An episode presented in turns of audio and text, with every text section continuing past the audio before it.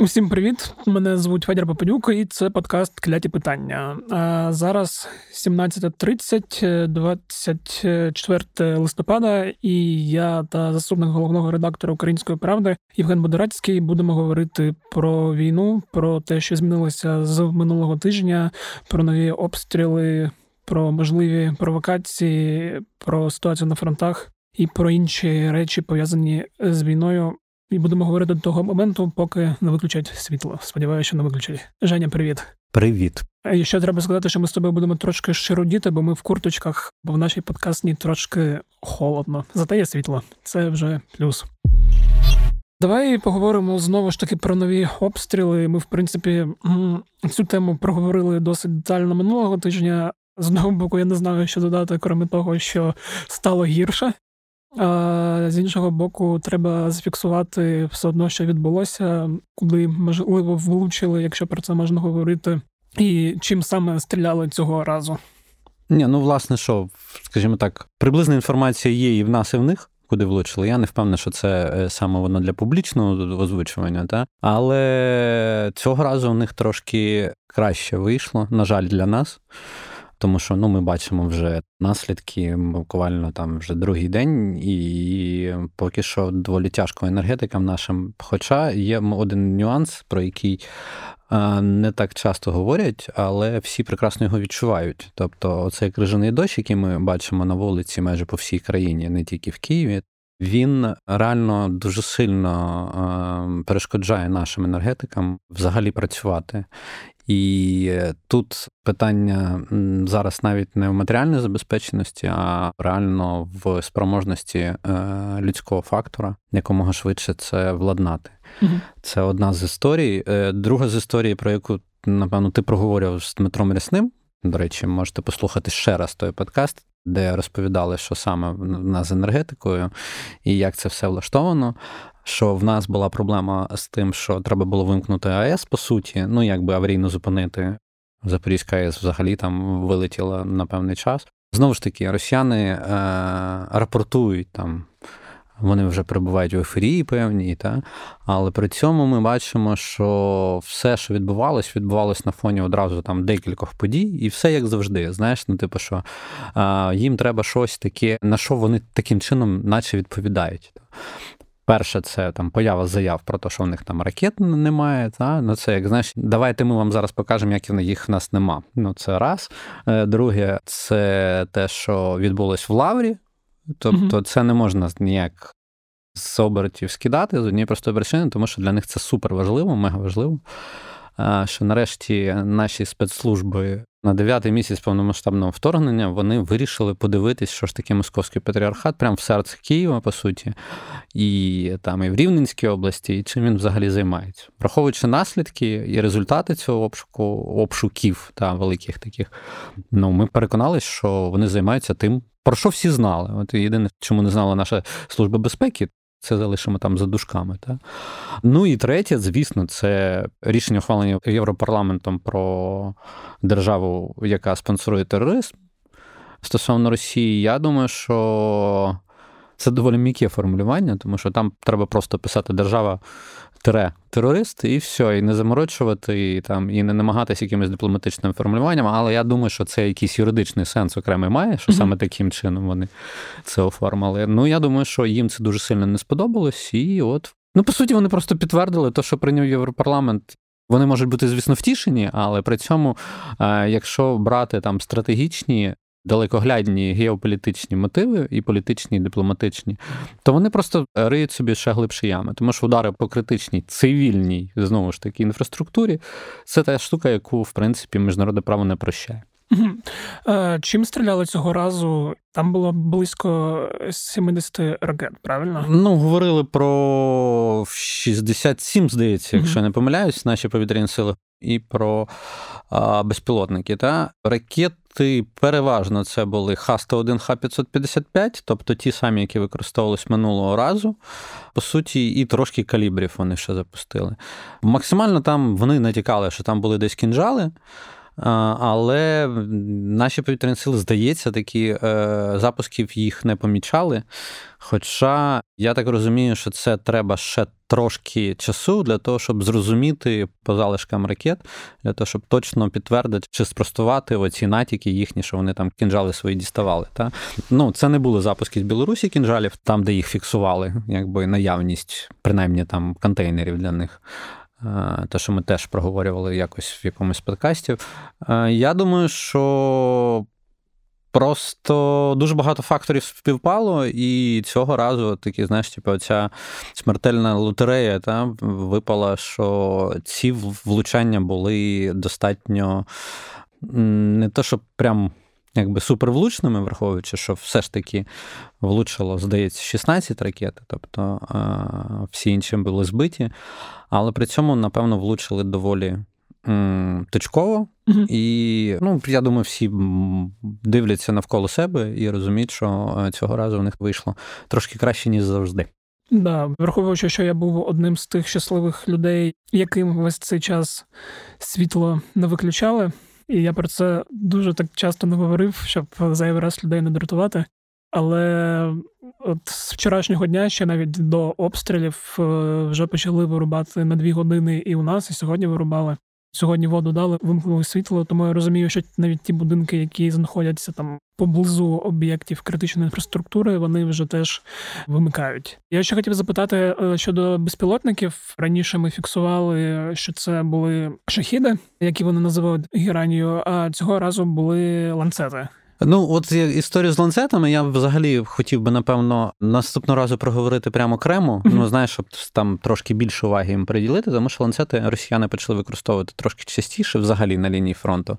І поки я збираю інформацію, якраз з чим це пов'язано, оскільки поки що наші і повітряні сили, і власне там. ППО поля бою безпосередньо, тому що на полях на фронті вони теж ланцети доволі частіше стали використовувати, поки оцієї інформації зібраної повністю про те, чому так сталося. Але мені здається, що просто там мова, скоріше за все, про певну модифікацію цих mm-hmm. ланцетів. Але от не знаю, що саме специфічні технологічні деталі, не хотілося б просто говорити неповно. Тому я б, напевно, таку зірочку зробив би. Давай наступного разу поговоримо про ланцети. І, е, до речі, я думаю, що впродовж тижня мені, напевно, трошки більше інформації прилетить саме з фронту, тому що я закинув вудочки в плані, як це на фронті відбувається, і що саме, і чому ланцети. І мені хлопці пообіцяли, що вони обов'язково розкажуть і послідкують саме за цією історією. Ага, ще хотів запитати: от у нас е, цього тижня виходив текст про перемовини.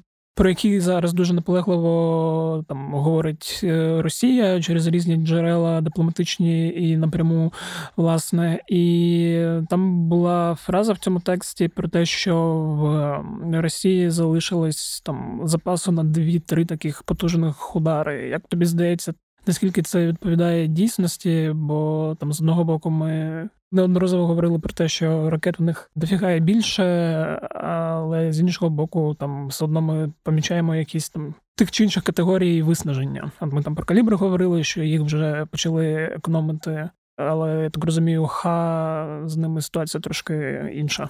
Скажімо так, ті джерела, про які е, це говорили нашим авторам, е, в принципі, якби переважно їхня інформація в основному підтверджувалась.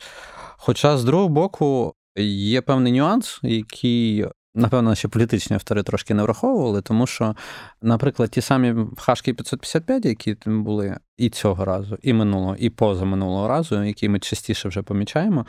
Є такий нюанс, який говорить про те, що ми оцю штуку колись е, Росії віддавали в якості боргів за газ. Угу. І коли це відбувалось, то в арсенал той доходив до п'яти сотень, тому я думаю, що навіть якщо там елементарний розрахунок цього всього, що летить зараз на нас, і того, що летіло там з початку війни, мені здається, що вони навіть цей арсенал ще не вибили, той самий, який ми самі передавали їм. Тому не хотілося б ставити сильно під сумнів от інформацію наших джерел. Хотілося б, щоб в них справді їх було набагато менше. Але в мене трошки закрадається не те, щоб недовіра, а закрадається певний скепсис до подібних заяв. Угу. Да, і там же ще ж була історія, теж ще помітили цього тижня, що там одна з ракет була з чуть минулого тижня навіть е, з скручений ядерний боєзаряд, фактично. Ну, я так розумію, що це Якби знаєш, оці забавки Росії, типу, погратися, показати, що ми отакі, натякнути, що типу, що в певний момент ми можемо все одно колись десь гахнути. Ну, тільки цим я поясню, тому що якщо з практично військової точки зору це не мало жодного сенсу. Угу. Там була думка, що типу, можливо, вони вже достають якісь запаси з тих ракет і просто відкручують. Просто наскільки це. Можливо. Ні, якщо це піде масово, тоді це може бути підтвердженням. Якщо поки що це одиничні випадки, випадок навіть, то я би поки що таких висновок далекоглядно не робив би. Да, а ще хотів запитати, от тож в цьому контексті так трошки міжнародна пауза, скажімо так, звучали цього тижня заяви. Наших польських друзів, спочатку міністра оборони, потім, здається, їхній прем'єр. Про це сказав, що типу було б класно, якби патріоти були передані Україні. Е, для того, щоб вони захищали безпеку заходу, в тому числі. Як ти гадаєш, наскільки взагалі така опція буде можливою для нас? Ми колись проговорювали, коли ми говорили про системи ППО, ми проговорювали про Патріоти, і що Патріот має певну особливість. Власне, ми Айрісом навчались 4-5 місяців. Насам майже півроку ми вивчали наші спеціалісти. Петріот доволі розгалужена, широка і розумна система. Не в плані того, що наші фахівці не зможуть її там опанувати чи щось, але це е, потрібно максимально її скажімо так, інтегрувати в нашу систему ППО. І якщо ми з Айрісами, з Насамсами, з Хоуками, з Евенджерами, ну і всього, що нам вже понадавали по ППО, якщо це в принципі є тим, що може швидко інтегрувати систему, з Петріоцами там трошки більша проблема, трошки ширший кут зору, і трошки інакше взагалі влаштована і підв'язка, і їх треба насправді багато. Тобто це не може бути одна система поставлена Patriots десь там на заході України, яка буде валити все і всюди, тому що вона має бути інтегрована в повністю в нашу систему координат, в наші е, локаційні ребовські штуки. Ну тобто, що це все має бути дуже добре прораховано. Тому заява польських чиновників міністра оборони, скажімо, дуже тішить нас всіх, дуже радує, тому що вони просто говорять про те, що ми самі говорили вже неодноразово. Що непогано було б, якби з боку західних наших партнерів, щоб нам трошки допомагали закрити небо в цілому. Власне, про що говорив президент Зеленський якраз на екстремному засіданні Радбезу з приводу того, що давайте вирішувати вже закрите небо. Якщо чесно, то закривати українське небо треба, напевно, все ж таки за допомогою Петріоц і всього іншого, але з використанням сил партнерів, uh а не тільки просто передаючи знову нам. І ми будемо знову це дуже довго освоювати і все інше. Е, я просто нагадаю, що поляки вміють з Петріоцями працювати, а ми ще ні. І тому польські заяви дуже можуть тішити нам серце, душу і е, взагалі радувати, але при цьому на даному етапі, я не знаю, як воно далі піде, але на даному етапі набагато краще було б, щоб було ухвалене рішення, щоб західні партнери самі використовували свої системи великі, такі типу Patriots, на своїх східних кордонах, щоб допомагати Україні, коли летить, наприклад, от такий от масовий наплив ракет. Як на мене, це було б набагато краще, і я не думаю, що це стало би чимось на кшталт втручання в війну. Чого вони намагаються максимально уникнути. Ну, типу, що ми ж там не беремо участь безпосередньо в війні. Ні, це не безпосередня участь, це просто-напросто, тому що це не сухопутна участь, не щось інше. Наприклад, білоруси доволі тільки, активно беруть участь у війні, але при цьому офіційно намагаються максимально від того відхрещуватись. Не знаю, з Петріоцями треба дивитися, як далі буде історія. Поки що для мене це виключно політика і нічого більше. Угу. Зрозуміло. І ще от хотів якраз теж в контексті всіх цих обстрілів е, якесь таке посилення заяв і з боку прес-секретаря Путіна Піскова. Це вже якісь не знаю, типу прямі вимоги терористів. Давайте ви будете з нами розмовляти, і ми це припинимо. І там долучилися до нього і президент Казахстану, і самопроголошений президент Білорусі. Якраз вона була ще на фоні цієї зустрічі ОДКБ. Чому вони всі разом? Ну тому що вони вирішили проговорити, їх вирішили запитати. ОДКБ це, начебто, військовий союз, і про що вони мали говорити, коли в них були підходи до преси? Ну, звісно, що пресу цікавило, що вони думають про Україну. Що вони говорили? Вони говорили те, що говорять постійно. Давайте все, вирішуйте все миром. Ну і плюс там Лукашенка роздавав інших заяв, які я думаю, ми в кінці з тобою uh в розділі Білорусі окремо проговоримо. Тому то, що там казахи, їх всі там члени ОДКБ, яких про це запитували, максимально розповідають, що давайте сідайте за стіл переговорів. Ну це фактично вони артикулювали позицію Росії, тобто артикулювали те, що Пісков собі дозволяє тепер вже. Ну, це така гра. Е, політичними заявами на фоні вимкненого світла. Знаєш, типу, що вони вимкнули нам світло, світло ми все одно колись повернемо. Але якщо вони думають, що виключно вимкненням світла можна добиватися якихось політичних е, результатів. Ну, я не впевнений, що саме так буде відбуватися. Ну да, хоча в цьому контексті я дуже там сміявся минулого тижня, коли теж прочитав, як завжди, рубрика Малорос там на Мідузі виходив текст і про еліти, і про те, що типу сподівання Кремля, і там була прикольна теза, з якої я сміявся, що Росія думає, що може щось статися, що типу в Україні зміниться Зеленський. Мабуть, навіть в якомусь результаті типу невзадоволення населення. А потім я там дивився якісь вирізки з російських каналів, читав всі ці розгони про те, що вони сподіваються, як мені здалося, таким чином, е, типу, спровокувати якусь хвилю незадоволення українського населення діями президента. І там же ж минулого тижня навіть була якась незрозуміла акція в Одесі, яку дуже швидко, я думаю, небайдужі громадяни допомогли. Звернути, якщо чесно, я так і не зрозумів, що сталося в Одесі. Ну, типу, як я я не зрозумів, тому що я б доси там своїм друзям якби одразу подзвонив, Кажу, що у вас відбувається? Що це взагалі таке? Чому російські телеграм-канали і телеканали розганяються всю історію? Вони не дуже в курсі взагалі самі, що це було. Ну, єдине, що я із тих якихось таких пояснень, які не претендують на істину, та, Хтось е, з моїх друзів сказав, що там був якийсь е, декілька будинків, в яких світло там щось е, вимикало на 3-4 доби, і люди реально почали вже масово говорити, що на фоні всієї Одеси, типу, що до них якось не дуже ставляться таким чином, типу, і що вони хотіли привернути це увагу, а росіяни максимально намагалися це все розігнати. Тому що ну, якби і наш СБУ ніяк не відреагувало це. Тобто, якби це була якась суто спровокована акція, Росія спровокована або ще щось. Я думаю, що ми почули якусь відповідь з нашого боку, але мені здається, що вони просто сідлали якусь таку, знаєш, локальну хвилю, якогось такого дуже локальної е, історії в Одесі, і зробили з неї там ледь не масштаб всієї України, що вся Україна протестує проти вимкнення світла. Ну так якби вся Україна протестувала, то вона протестувала би, напевно, ну біля російського посольства, якби воно у нас ще було. Просто смішно, як вони все це не розуміють, як у нас тут відбувається. Е, ще хотів запитати тебе про от теж була якась.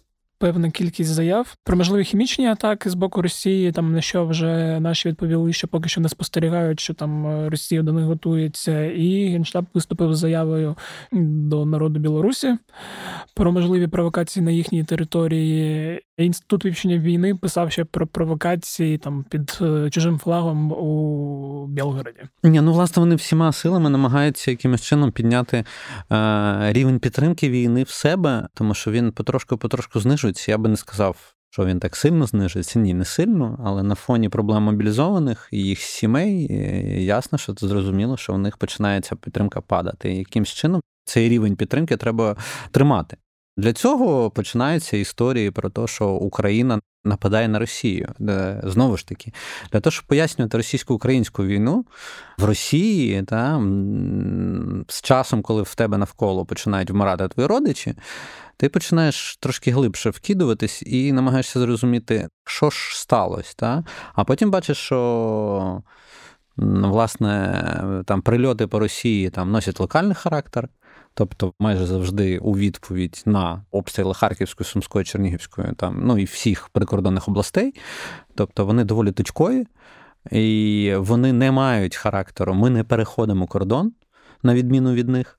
І по суті, війна йде в Україні. А вони намагаються переконати своє населення. їм треба переконати своє населення, що Україна наступає на Росію.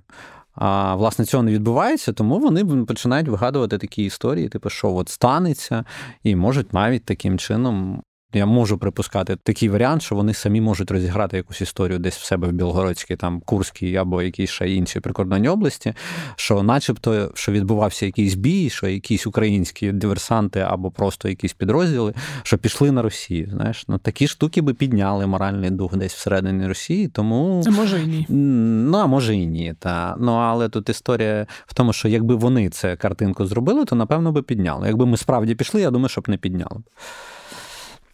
Бо вони просто побачили, як це відбувається, ну саме на власні очі. Але ну таку історію розіграти навіть німцям колись е, на польсько-німецькому кордоні, е, так щоб всі повірили, не вдалося розіграти. Тому але це історія на внутрішнього споживача. Це не історія для міжнародних якихось партнерів, е, супротивників, взагалі якихось міжнародних гравців. Це історія виключно на внутрішнього споживача.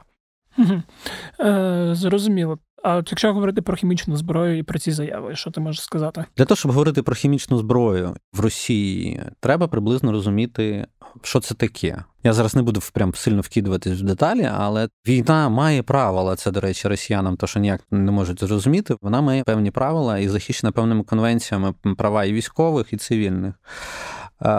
Однією з конвенцій є та, яка не використання хімічної зброї, тобто нервопаралітичного газів, ем, щоб не сильно вкидуватись в хімічні сполуки, щоб не було задушливого ефекту. По суті, щоб якось війна більш-менш чесно відбувалась. Насправді так воно має бути. Та? Чи Росія е, має хімічну зброю, ну таку масштабну, щоб використовувати? Так, вона її має. США і Радянський Союз свого часу ще почали відмовлятися від хімічної зброї, а потім, в основному, теж за рахунок західних е, партнерів та, Росії допомагали позбавлятися хімічної зброї вже Росії.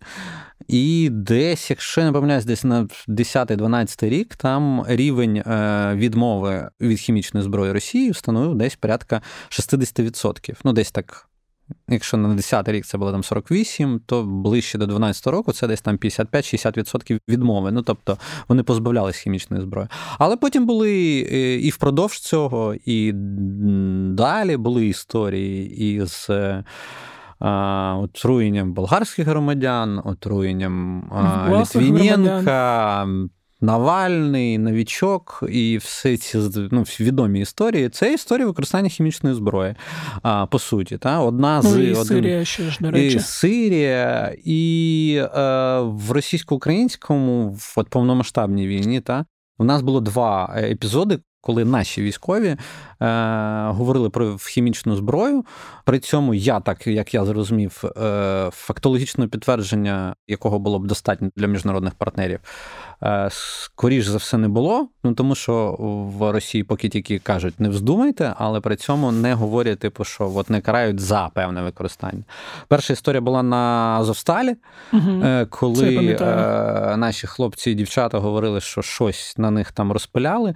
Я не знаю, там чи це якісь точкові були, прям не говорилось тоді про який саме газ був використаний, але говорилось про те, що він там задуха, сльози. Ну коротше, видно якийсь хімічний вплив. Тоді це підтвердити було доволі складно, тому що це було оточення, і е, це треба мати. І доступу до Азовсталі Маріуполя не мав ні ми, ні міжнародні якісь спостерігачі, тому підтвердити це е, не виявлялось можливим. І десь здається, вже в вересні, е, вже там. Наприкінці вересня наша ОК Південь говорили про використання так званих хімічних гранат К-51. І от, власне, теж такого фактично великого підтвердження я не отримав сам, та але при цьому, от якщо говорити про ці К-51, це м, така штука, яка змушує тебе постійно тримати руки е, біля обличчя. Ну тобто, ти по суті випадаєш. Ну тобто, воно тебе е, виводить з бою воно тобі не дає можливості нормально реагувати. Ну тобто, фактично, таке використовувати не можна. Ми ще не говоримо там про фосфорні бомби і про все інше, що інколи в нас залітає десь в пресу. Хоча е, треба розуміти, що фосфорні бомби, е, коли ви бачите оцей салют, виглядає як як салют, і всі говорять про фосфорні бомби, то це трошки не так, і і це не може бути прямим підтвердженням. Ну тобто багато запалювальних е, ну, там, снарядів е, мають такий ефект. А от коли воно падає на землю або при землю, як скажімо, і е, розпилюється, це можна бачити е, цей ефект виключно на, е, на людському тілі. І е, це доволі жахлива штука, фосфор. І тобто, якби е, це був саме фосфор, я думаю, все-таки ми б це побачили. Але, звісно, я припускаю, що хто хто, а росіяни е, від них чекати можна чого завгодно.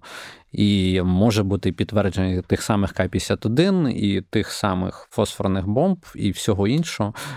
Я, на жаль, припускаю, що вони до цього теж можуть вдатись. І я сподіваюся, єдине, що вони послухають трошки світ, який якби їм дуже сильно натякає не перетворюватись не просто на терориста, а перетворюватись на невідомо що і там вбивати. Хоча, блін, коли я говорю вбивати імідж е, своєї держави, ну куди вже далі? Ну там, знаєш, тут якби далі вже немає куди, але я не знаю, скільки санкцій ще можна туди щось застосувати. Тобто, або чим ще пригрозити. Якщо їм про ядерку їм сказали, що от буде ядерка, буде вам ай-яй-яй, і це вже ми припускаємо, що ми зайдемо, тому що це на нас буде впливати. І вони цього поки що, напевно, побоюються. Я думаю, там ще і реакція Китаю також. Я думаю, що будь-яка з ядерних країн не дуже б хотіла би, щоб ця ядерна зброя в принципі використовувалась. Тобто, це зброя стратегічного ненападу, як називається, стратегічного невикористання. Да. Тому Ну, я сподіваюся, що їм все-таки в голову віб'ють е, трошки якоїсь логіки, що геополітичні наслідки використання е, масово хімічної зброї будуть настільки жахливими, що е, вони побояться це зробити в саме в масовому якомусь характері, тому що точково я припускаю, що вони вже це робили. Угу. Е, Ну, да, теж на це сподіваюся. Е, Давай тепер поговоримо тоді про е, твій текст, який виходив е, цього тижня, де ти розписував про те, хто керує взагалі російською армією зараз. І я думаю, ми його детально там я не буду просити переказувати все і розповідати все, може зупинитися на якихось ключових е, моментах. Я думаю, хто з слухачів захоче, він обов'язково прочитає, знайде.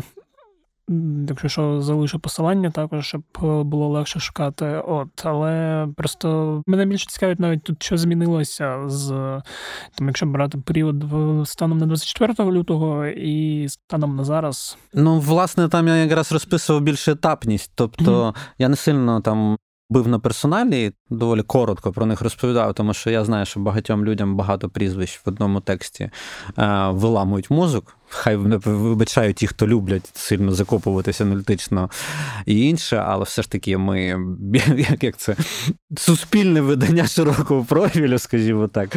Тому е, треба, щоб е, інформація була донесена до якомога більшої кількості людей. Тому я так сильно не зупинявся саме на кожній з персоналів. Єдине, що, напевно, про що ми з тобою зараз можемо проговорити, це про те, що певна етапність 24 лютого відбулася.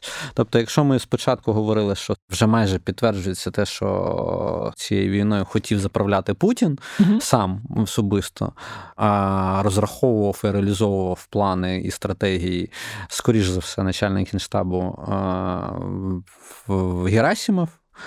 Е, дуже відомий е, тим, що він якби фактично написав один документик, який був в них в воєнному кур'єрі, колись виданий в 2013 році. В 12-13 це все відбувалось, і там він доволі розлого розповідав про гібридну війну і про використання політичних, дипломатичних, е, протестних і етнічних і всіх інших аспектів uh та е, наряду з бойовими діями, причому інколи взамін бойових дій. Тобто, що це могло бути. І потім ми це все, все, що описано в тому документі, який потім назвали тут так голосно доктриною Герасимова, та там це все фактично було підтверджено і в Криму. І на Донбасі 24 лютого це вже виглядало просто як якраз такий великий спланований акт, ще там, який мав продовжити от Крим і Донбас. Та? Uh-huh. А, Єдине, що, по-моєму, вони гібридно не допрацювали саме в політичному аспекті зовсім. Просто не було в них жодної підтримки. Вони так і не знайшли жодних сильних особистостей, які б тут сильно проросійський якийсь вектор би валив. Він постійно затухав, і тому треба було терміново щось е, вирішувати. І вони поперли е, повномасштабно, і Герасимов мав це все реалізовувати. А Путін мав е, приймати лаври. Тому, власне, Герасимов ніхто не озвучував на першому етапі війни, а потім е, вони зрозуміли, що щось іде не так. Е, в армії повний розгардіяш, ніякої ніякої координації. Та в них і зараз інколи це продовжується, коли один підрозділ не знає, що робить підрозділ, який знаходиться в кілометрі від них. Треба було максимально якимось чином цю кампанію, те, що так звану спеціальну воєнну операцію, треба було якимось чином е, централізувати. І е, я так розумію, що на Герасимова це не хотіли покладати як е, на особистість, та? і шукали просто генерала, який був би не з тих, які може на цьому якісь собі політичні бали зробити. Тому з'явився цей сирійський місник дворників. Знаєш, от в подкасті я можу про це говорити. Знаєш, в тексті я не не, міг про це поговорити, а в подкасті е, там е, шановні колеги, журналісти, які можуть слухати цей подкаст, з цього не треба робити новини. Це просто один е, з того, що я не зміг підтвердити до сих пір, але мені кажуть, що там була елементарна алкогольна історія. Тобто, по суті, дворників просто жутко забухав і ніяк не міг впоратись з керуванням в операцію. Його просто посунули і в певний момент замінили його на такого е, тимчасову особу, як Геннадія Житко, тобто одного з заступників Шойгу. І е, самого Герасимова, та, який мав виконувати певні функції, який мав е, певний авторитет серед генералів, але при цьому не був там великим воєначальником, стратегом, полководцем і все інше. Ну, я маю на увазі виключно в їхньому середовищі. Mm-hmm. Тобто, як координатор міг виступати е, дій всіх цих е, генералів, які там були. І е, от в підтвердження тому, що це, скоріш за все, була тимчасова особа, але почали підіймати. Вони почали просто Шойгу почав після Сєвєродонецька Лисичанська показувати цих генералів. Тобто вони почали мінятись на кожному з угрупувань, змінювати обличчя і показувати їх. Ми їх побачили вперше в липні. Ну тобто до липня взагалі ніхто не знав, хто чим командує. Верніше не так знали, але при цьому це публічно ніде не підтверджувалось. Міноборони Росії ніколи не підтверджувало будь-яких там даних інформації журналістських розслідувань, переважно російських. Тут треба зазначити, тому що в нас немає такої інформації е, і такого допуску до інформації, а покладатися виключно там на дані нашої розвідки в цьому аспекті інколи буває трошки складновато, тому що треба підтвердження там того боку, а в нас цього часто не буває. Тому в основному якраз там є якісь російські журналісти, які мають якийсь опозиційний шлейф або вивчають російську армію там з часів Сірії, наприклад, от вони приблизно там виокреслювали цих генералів, хто міг бути, а потім просто Шойгу, по суті, там підтвердив і дав старт фактично публічній появі, і в подальшому могли вже вести кожного там генерала, який керує тим чи іншим напрямком. Тобто в них це все історія йде як захід, е, схід, південь і центр. Це все фактично те, що в них називається воєнний агрога.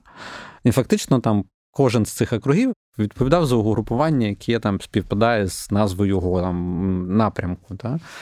І не буду сильно поглиблюватись в плані того, хто там де захочете почитаєте, або вже знаєте, часто там багато такої інформації, яка в принципі гуляла доволі е, давно в публічному просторі, єдине, що не збиралась саме українськими ЗМІ в якісь там окремі тексти. І потім, вже коли пішов контрнаступ на Харківщині, коли втеча з Херсону замаячила на горизонті, а мобілізація пішла. Це все речі, які Путін, який хотів знімати тільки лаври і вершки, навряд е, хотів би е, з собою асоціювати. І тому саме так з'явився цей доктор зло. Е, то я не знаю просто, як людину там, я думаю, всі, хто бачили, е, доволі сильно здивувались, та? тому що то, як людина публічно виглядає і як про неї розповідали, воно трошки так різнилось, напевно, в голові до першої публічної його появи. Ну, ясно, що з цього тільки висновки не треба робити, але Суровікін, який зараз є командуючий, який сам говорив про ці непрості рішення, на якого це все покладають, ну не виглядає тим, хто може складати якусь. Е, конкуренцію власне самому Путіну, але може виглядати як тим, який буде проголошувати непрості рішення. Причому вони все це підстроюють так, що кожне непросте рішення вітається там, коли вони. Втекли з Херсонщини, я ж з цього теж так здивувався і посміявся, коли побачив повідомлення і Рамзана Кадирова, і Пригожина про те, що Справжній мужик. Е, Так, і якщо от саме про нього, якщо ти пам'ятаєш, у нас в одному з подкастів ми Соровікіна просто окремо дуже сильно проговорювали, mm-hmm. дуже так детально. І от в тому подкасті е, це якраз був липень місяць. По суті, це був якраз е, Сєвєродонецьк Лисичанськ. Там підрозділи, з які він відповідав, в принципі, як я зрозумів, і в принципі є підтвердження цього на жаль, для нас доволі непогано спрацювали на гірському золотому угу. і, по суті, закрили вже Лисичанський Сєвєродонецьк цю операцію. І саме тоді Суровікін, скоріш за все, вже вперше давали там розробляти якусь подальшу стратегію чи щось інше. Ми з тобою про це поговорювали, і ми бачили ці перші результати, коли фаза після Лисичанського Сєвєродонецьку знову продовжилась масовими ракетними обстрілами е, з використанням стратегічної авіації. Це доволі в його стилі е, не зважати на цивільне населення, знищувати критичну інфраструктуру.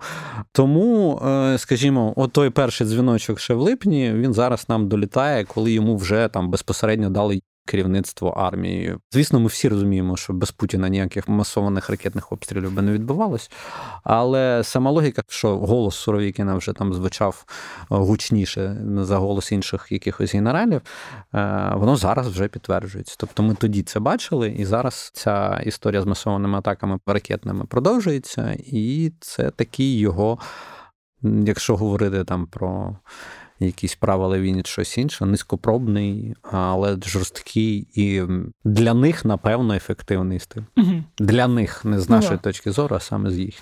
Хоча знову ж таки ефективність того, бо ми якраз перед тим як записувати з тобою, я там з колегою Аліною Поляковою начитував текст для подкасту УП голос е, іншого нашого колеги Михайла Крігеля про те, як бомбили Лондон і Англію, і там, власне, був хороший момент, типу, що всі ці обстріли.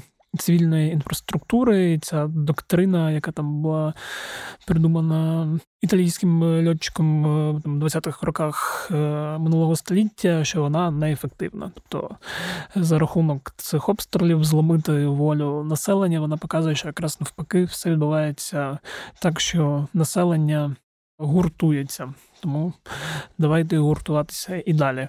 А, да, Дякую за таке пояснення по цих. Е... Карикатурних, я не знаю, персонажів. Е, От тут би я би не поспішав без карикатурністю. Да, є там карикатурні персонажі, є типові там совкові там генерали, але як ми часто з тобою проговорюємо, е, не слід недооцінювати, недооцінювати супротивник.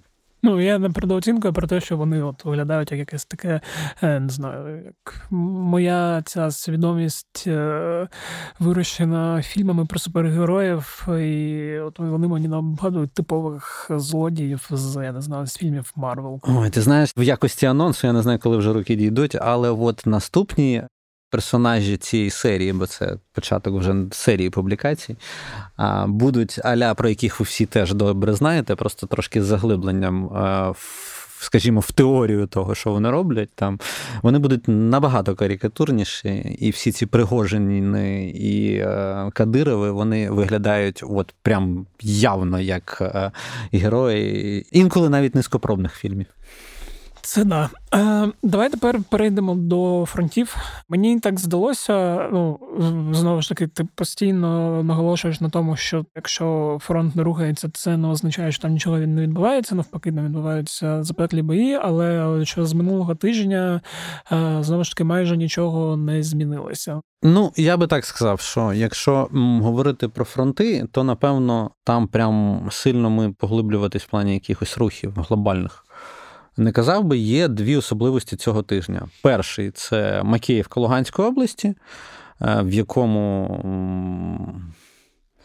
росіяни, скоріш за все, е, отримали дуже сильно і дуже плотно від 80-ї бригади нашої львівської. Да, я ці відголоски читав якраз знову ж на російських СМІ в, в історіях про родичів, які там. Ну, власне, от та Макіївка, якою вони так сильно хвалили, що вони там щось там десь якось відвоювали, там контрнаступали. От, власне, 80-та наша бригада явно їм там наваляла так по саме не можу, і тому що крик стоїть на болотах вже там кілька днів поспіль, причому там стоїть так сильно, що там і полонені, і загиблі, і втікали, і все, і це все вони говорять. Це навіть не ми говоримо, тому що наш Янстап, як завжди, мовчить. Власне, це якщо говорити про один напрямок, і другий така властивість, яку ми побачили, це сталося те, чого ми, на жаль, очікували. Це прильоти по Херсону. Вони стали е, концентрованими і дуже частими. І Херсон, напевно, зараз найобстрілюваніше місто України. Вони з чого його обстрілюють? А, Вони з всього це в основному артилерійський достріл, тобто, угу. по суті, почалися артилерійські дуелі, і, на жаль, це було доволі прогнозовано. На жаль, тому що вони вийшли на лівий берег. Їм треба було певний час для того, щоб перегрупуватись і там якось зачепитись за берега, як кажуть, та?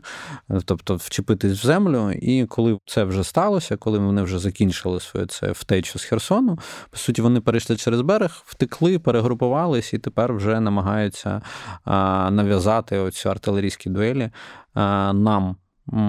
І, по суті, Херсон зараз стане, напевно, на жаль, знову ж таки, стане в ряд з Нікополем, який е, буде мати свої окремі е, рівні повітряних тривог, аніж вся інша Україна. Угу. Тобто е, є моменти, типу там Харкова, Миколаєва, колись до звільнення Херсона, Запоріжжя, моменти дострілів, але при цьому не прямого близького контакту мається на увазі там не 25-кілометрової ну, зони, угу. скажімо. Тут вона є, і, на жаль, це місто доволі сильно е, заважає, а враховуючи, що там ще комунікації не налаштовані, не налагоджені, то це прям дуже погано виглядає зараз. Е, ну, При цьому херсонці виглядають бадьоро, як не дивно, до сих пір тримаються, і до сих пір тримаються рівень ейфорії який якийсь часом, звісно, кудись піде. Ну тому що всі хочуть продовжувати жити. І а, херсонцям доведеться жити в нових умовах, в умовах міста, яке постійно під обстрілом, і це гнітить з одного боку, з другого боку. Власне, ну інакше фронт не буде рухатись, і якщо цих артилерійських дуелів не буде, то Херсон просто стане під обстрілом і все. Угу. А, Якщо говорити там про інші про ситуацію навколо там минулого тижня говорив там про Вугледар, е, плюс, як завжди, є історія з Бахмутом. Власне, Донецький напрямок, от він цього тижня, напевно, інтенсивність дій впала там, ну там, я не знаю, ну. На п'яту частину. Ну, тобто не можна говорити якісь глобальне там зрушення. А Штурми вони штурмують, атакують, намагаються там Авдіївка, Бахмут, е, Солідар, Вогледар, все намагаються кудись туди там попасти, потрапити. Все знову розповідають, як вони Павловку взяли, і знову наші говорять, що це не зовсім так. А, Ну, власне, це от та історія, яка вже тривала от декілька тижнів, от вона поки що продовжується. Концентрацію прогнозують з усіх боків по Запоріжжю, але я думаю, коли ми її побачимо повним ходом, ми з тобою окремо проговоримо. Да, як ми вже давно поспішаю. хочемо проговорити, ми поговоримо про запорізький напрямок, як такий, як такі обидві сторони, дуже довгий, дуже тривалий час називають одним з ключових в подальшому розвитку війни. Угу.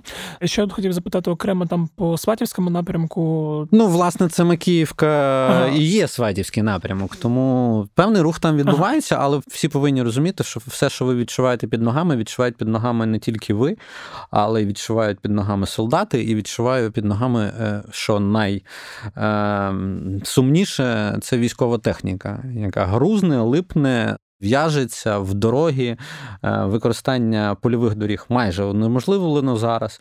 Тому от ми прийшли до того самого бездоріжжя, про яке ми поговорили mm-hmm. при змові війну. Ну от по суті, вона вже наступає, і зима ця по суті прийшла майже всюди. Ну, от така у нас зима. Тобто, це доволі останніми там за 10 років снігу ми не так часто бачимо, як, напевно, наші батьки. Та? А, Тому зими у нас трошки тепліші, і, напевно, це вже там. Я не знаю, чи гідромедцентр вже розповів, що там кліматична зима прийшла чи ні, але як на мене, то напевно вже так. Ну, враховуючи по снігу, який лежить там в трьох метрах від нас, там на балконі, то да, зима прийшла. Хоча я ж розумію, що коли вже буде прям холодно-холодно і будуть постійні мінуси, то інтенсивність е, бойових дій може знову змінитися. Може, може. Ну це та історія, коли в. Таких умовах, в умовах, от таких, які ми бачимо зараз на вулиці, причому бачимо по всій Україні, раптом, якщо хтось думає, що там, якщо десь якраз в Миколаєві, в Херсоні, десь в районі плюс 7-9, і це не зовсім так холодно, та? ну, типа там. але це вже те, що дає по дорогам дуже сильно, і це дає багнюку повну і використання там, по суті, тільки е, великих доріг якогось такого державного або міждержавного значення. Mm-hmm. Тобто рух тільки по великих дорогах, що є, в принципі, доволі складною історією, в плані того, що і ви знаєте це, і, і, і твій супротивник знає це, що ви використовуєте одні ті самі дороги, і доволі складно щось інше планувати. Зміни, хто краще підлаштується під ці умови, е, знову, як і тоді, коли говорили про зиму, скажу, що я не зовсім впевнений в те, що західні партнери, які нам прогнозують велику паузу та зимову, що вони праві. Я думаю, що це не так. І я думаю, що і в таких умовах дії будуть тривати. Ну, єдине, що вони будуть дуже сильно ускладнені. І поки ми от якраз почали, вони входимо в цю стадію. От я думаю, що от зараз і одна, і друга сторона просто приглядаються до всього. Тому не так інтенсивність е, бойових дій, як інтенсивність наземних операцій, трошки стишиться. Тобто ми будемо бачити більше артилерійських обмінів. Ми будемо бачити е, більше ударів по логістикам, ми будемо бачити більше використання РСЗВ з обох боків. Е, при цьому для росіян це привіт в плані в кавичках, тому що їх і Хаймарси, і МЛРСки, і є більш точнішими за їхні урагани і торнадо. Тому е, тут, напевно, з цього боку буде перевага в нас, але про це теж треба буде говорити, коли ми це побачимо на власні очі, коли обидві сторони е, війдуть в зиму повноцінно. Зараз це виглядає, що обидві сторони втягуються в таку зиму. Зрозуміло. Тоді так будемо слідкувати. І давай тоді закінчимо нашу розмову, як завжди, темою Білорусі, і якраз тим заявам самопроголошеного президента країни. Лукашенко, про який ти згадував трошки раніше? А, Ну, власне, ми цього тижня отримали заяву Лукашенка, який напевно, вперше визнав, що Білорусь бере участь у цій війні. По суті, це цікава заява в плані того, що ну як цікава, якщо брати до уваги його біполярочку, це цікаво в плані того, що він фактично прям прямим текстом е, публічно вирішив розказати всім, то, що проговорюється неодноразово в багатьма експертами. Правда, він там трошки перегнув паличку про 40-тисячну білоруську армію, яка навряд вирішить е, хід бою там і все інше, але він сказав, що ми беремо участь в спецоперації. Ну, тобто, якщо ви берете участь в спецоперації, якщо це ваша публічна заява, то ну по суті санкції, які е, в Білорусі трошки менше ніж в Росії, напевно, треба буде посилювати після цієї заяви. Тому що це фактичне визнання першої особи держави, ніким не визнаною, ну по суті, нелегітимною, тому що. Е, як ми знаємо, вибори він собі просто намалював. Верніше, навіть не зміг намалювати вибори. Тому ці всі його заяви про 40 тисяч, які не будуть брати участь, всі ці заяви про те, що Україна атакує його кордон, вони змусили нашу сторону е, звернутися, по суті, до Білорусі і сказати. По можливості не слухайте е, то все лайно, яке лється з того писка. знаєш. Все, що він собі дозволяє, це, напевно, так само спровоковано і е, приблизно на тій самій хвилі, що і в Пісково. Угу. Тобто вони, напевно, впевнені, що от влаштувавши нам блекаут, що вони прям сильно виграють. Типу, що вони потрапили кудись в точку, і що от прям в них дуже сильно зміниться е, все на цій війні, і тепер вони вже там, знаєш, схилили е, шальки терезів в свій бік. Я би так не поспішав, тому ці всі заяви е, можуть дуже сильно змінитися, якщо ситуація зміниться, наприклад, на фронті. Я теж да, про це думаю, що як той факт, що я не зможу грати в PlayStation, вбивати монстрів на комп'ютері, вплине. Ну, Знову таки хочу згадати, що вони, мабуть, думають, що всі наші кіборги працюють від ТЕЦ і АЕС і напряму.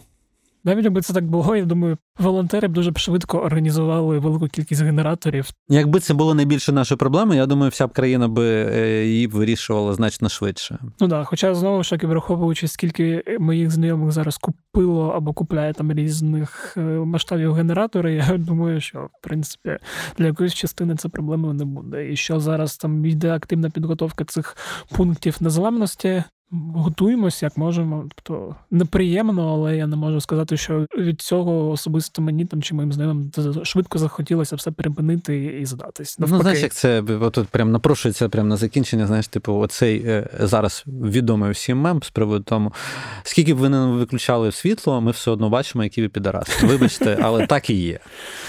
Е, можна навіть не запікувати. Отже, дякую тобі, Женя, за цю розмову. Як завжди, сподіваюся, що новини будуть наступного тижня кращими, що ми зможемо записувати подкаст і буде світло, і що найголовніше, наші слухачі зможуть його слухати. До речі, якщо ви слухаєте нас в додатках, то раджу, коли є інтернет, завантажувати епізод в телефон. Бо я от сьогодні, коли йшов на роботу, не зміг нічого послухати, бо виробили ще й і вишку з мобільного мобільного зв'язку, тому довелося слухати завантажену музику. От Тому що вас такої проблеми не було. Коли є інтернет, завантажуєте подкасти на телефон, потім вони видаляються. Це зручно. Ну і дякую всім, хто нас слухав. Сподіваюся, вам було цікаво та корисно. Якщо так, то поширюйте подкаст серед своїх знайомих в різних соцмережах: Twitter, Instagram, Facebook, Telegram, де хочете. А якщо вам сподобався також наш подкаст, не забувайте ставити йому оціночки, Apple Podcast та Spotify, а в Apple Podcast можна ще й писати коментарі. Не забувайте донатити на ЗСУ. Зараз це є ще важливішим. Е, і фонд Повернись живим, фонд Сергія Притули, інші маленькі фонди та ініціативи чекають на ваші гривні 150, скільки можете, скільки маєте. А, Ну, якщо є змога, підтримуйте українську правду, підтримуйте нашу роботу. З вами нам. Теж буде працювати набагато легше. Е, Нагадую, що кляті питання є на всіх платформах. Нагадую, що всі подкасти Української правди ви знайдете в розділі подкасти на сайті Української правди. А на цьому все. З вами був Федір Попадюк. Е, почуємось наступного тижня і бережіть себе.